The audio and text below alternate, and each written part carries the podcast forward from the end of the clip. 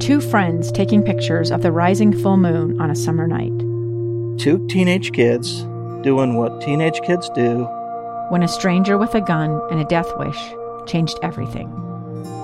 It was violent, it was senseless, and I will never understand it, I will never accept it.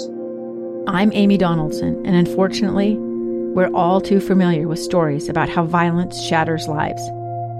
But what we rarely see is how they are rebuilt. In a new podcast, The Letter, we relive tragedy, but only so we can hear the rest of the story.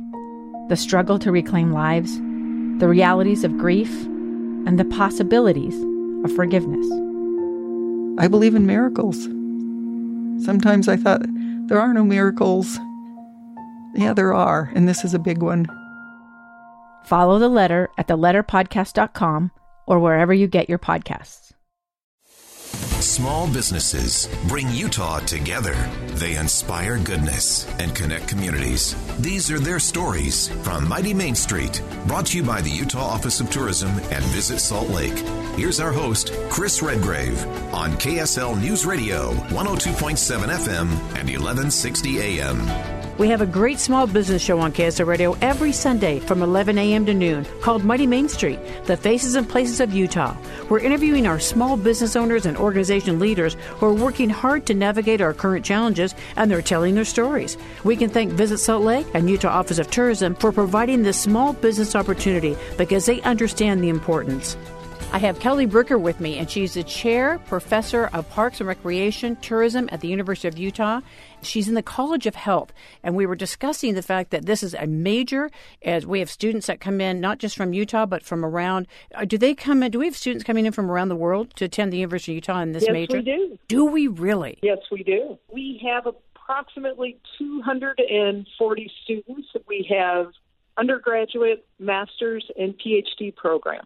So all told, you know, we're about 240, 250 on any given year. From where? You mean from which state or from where they live? Or? Yeah, like different regions, maybe different global regions. So give us an idea of some of the people that are coming in from around the world, because I think that's interesting. We've had students from China.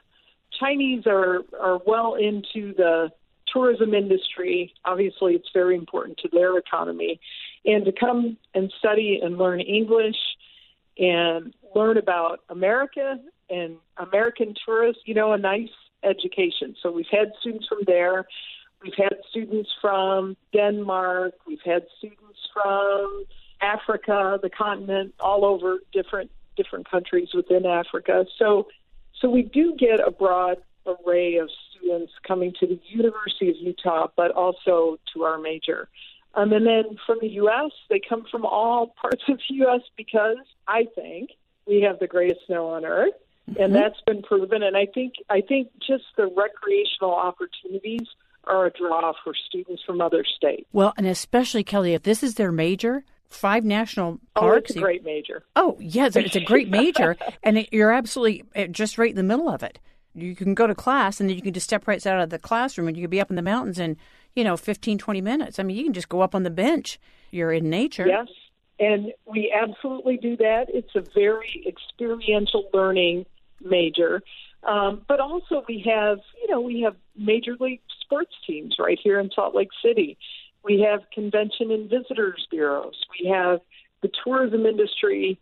It will thrive again, and actually, Utah parks have been inundated with visitors from all over the world, so even during a pandemic. So we do expect this to continue to be a very critical part of society and a very critical profession going forward. Kelly, in your professional opinion, which certainly we value based on your experience and your education, in your professional opinion, how do we handle the growth responsibly? I mean, we did introduce the parks and certainly our Mighty Five. We've introduced this to a lot of people, and people have discovered it just because they needed to, for their sense of well-being. How do we manage this incredible growth and attraction to Utah and to the parks? Yeah, I think it's one of those things that has multiple prongs to it. So visitor education we've talked about. Mm-hmm. Ensuring that people know there are alternative places to go during peak times. We have beautiful views all over the state. They don't all have to go to Angel's Landing to see a beautiful view. So really learning, helping to educate the visitor on when there are peak times and giving them other opportunities, other places to go and see why they're here. Also, you know, there's a lot of visitor management happening on the ground. So, for example, in parks, there are frameworks, there are tools that managers have to help organize visitors, sometimes unbeknownst to them, to help them have a quality experience. So it's really figuring out how to, you know, how many transport buses do we need? What do lines look like? If there's a huge crowd, should we permit people at certain trailheads? So there's a lot of techniques that can be used to help actually manage the destination, even outside a park, but also manage visitors within parks. And I think more and more you're going to see places that have very high peak seasons at certain times of year figuring out strategies to do that. And we spend entire semester studying those techniques because, you know, they're varied and they're very specific to situations that destinations or parks may be facing. But there's also sustainability frameworks. For example, the Global Sustainable Tourism Council has guidance on how to manage destinations in a more sustainable way. And there are strategies that we can incorporate and use to help make the visitor experience much more quality. Do you do policy work? I mean, I could hear you in Washington, D.C. I could hear you doing policy work. Do you do policy work? Well, I guess in a way we do, because, you know, we're always looking. Most of these ideas are voluntary. And so many destinations around the world are adopting these strategies for the long term, you know, and that's the thing. We're looking to the next generation of users and visitors, and we want to ensure that these places that we see today are here tomorrow and here for that next generation beyond all of us. So I think that's the care and attention that's needed at many places that do have that problem and are experiencing, you know, what some have labeled over-tourism, but it's basically experiencing the negative growth of tourism in an area. Honestly, during this past year, many governments have been looking towards sustainability, saying if we're going to build back, we need to build back better, and we need to do this in a more sustainable way. So governments are adopting some of these strategies to help, you know, ensure the long-term benefits of what tourism can provide. You know, Kelly, it was interesting when we were talking about outfitters and Utah Office of Tourism and all these ways that, and Visit Salt Lake, all these ways that we can educate visitors and educate our population and certainly our employees, staff, our guests, making sure that they have a great experience when they're here. Do we have a central point where this needs to be to make sure that it is being organized and that we are keeping it sustainable for the next generation? Is there a central point? No, unfortunately.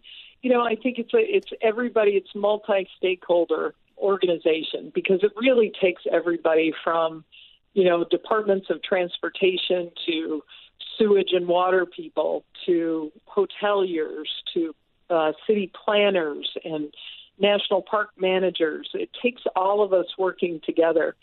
Something central that people are rallying around are this sustainable tourism criteria, pulling in together around this criteria multiple stakeholders. And that's when it works well, is when everybody's invested and everybody plays a role in determining the future vision of their community or their park.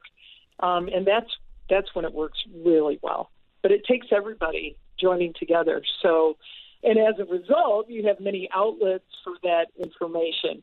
It may come out of the Office of Tourism. It may come out of the Governor's Office of Outdoor Recreation, you know, and it's okay. It's good to have it come out from multiple places so that everybody's engaged. That makes all the sense in the world. I guess what I'm envisioning is a convener, and I really see the University of Utah and clearly the College of Health. But I really see the University of Utah leading out, or at least convening all the stakeholders, because you're right, it's so many. If you think across a map of that, it's huge. It's so many people in so many different areas and so many different industries. But I do see the University of Utah leading out and being a convener. I think I just put some more on your plate, Kelly. I really apologize.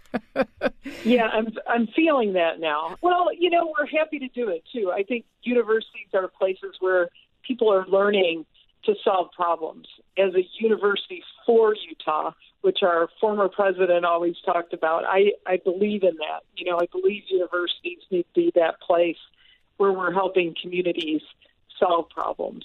I would totally agree with you. And, you know, I think there's a lot of us interested in helping to solve problems going forward. Kelly, thank you so much for your time today. You were brought to us by Utah Office of Tourism. Kelly Bricker, Chair and Professor of Parks, Recreation, and Tourism at the University of Utah College of Health. Kelly, all the best to you. Thank you for your great and thoughtful work. Well, thank you so much. It was a joy speaking with you today. You've been listening to our Mighty Main Street show, The Faces and Places of Utah. You can find us on the podcast page of kslnewsradio.com. I'm Chris Redgrave, host of Mighty Main Street. Join us again next Sunday to hear more from our business community from 11 a.m. to noon on KSL News Radio. I'm Dave Cawley, investigative journalist and host of the podcast Cold. In October of 1985, a woman named Cherie Warren left work at a busy Salt Lake City office to meet her estranged husband at a downtown auto dealership. She never made it home. Cherie's car surfaced weeks later in Las Vegas, in the parking lot of a hotel casino. No one knows how it got there. Strange. It was strange. Both Cherie's estranged husband and her boyfriend raised suspicion for investigators. I kind of thought that he might have done something. But no arrests were ever made. In Cold Season 3, we dig into double lives, make new connections in the case, and examine the difficulty raised by reasonable doubt. We want answers just as much as anyone else. They have creeps like that now, too, so nothing's changed. That's the new Cold Season 3, The Search for Cherie, now available anywhere you get your podcasts.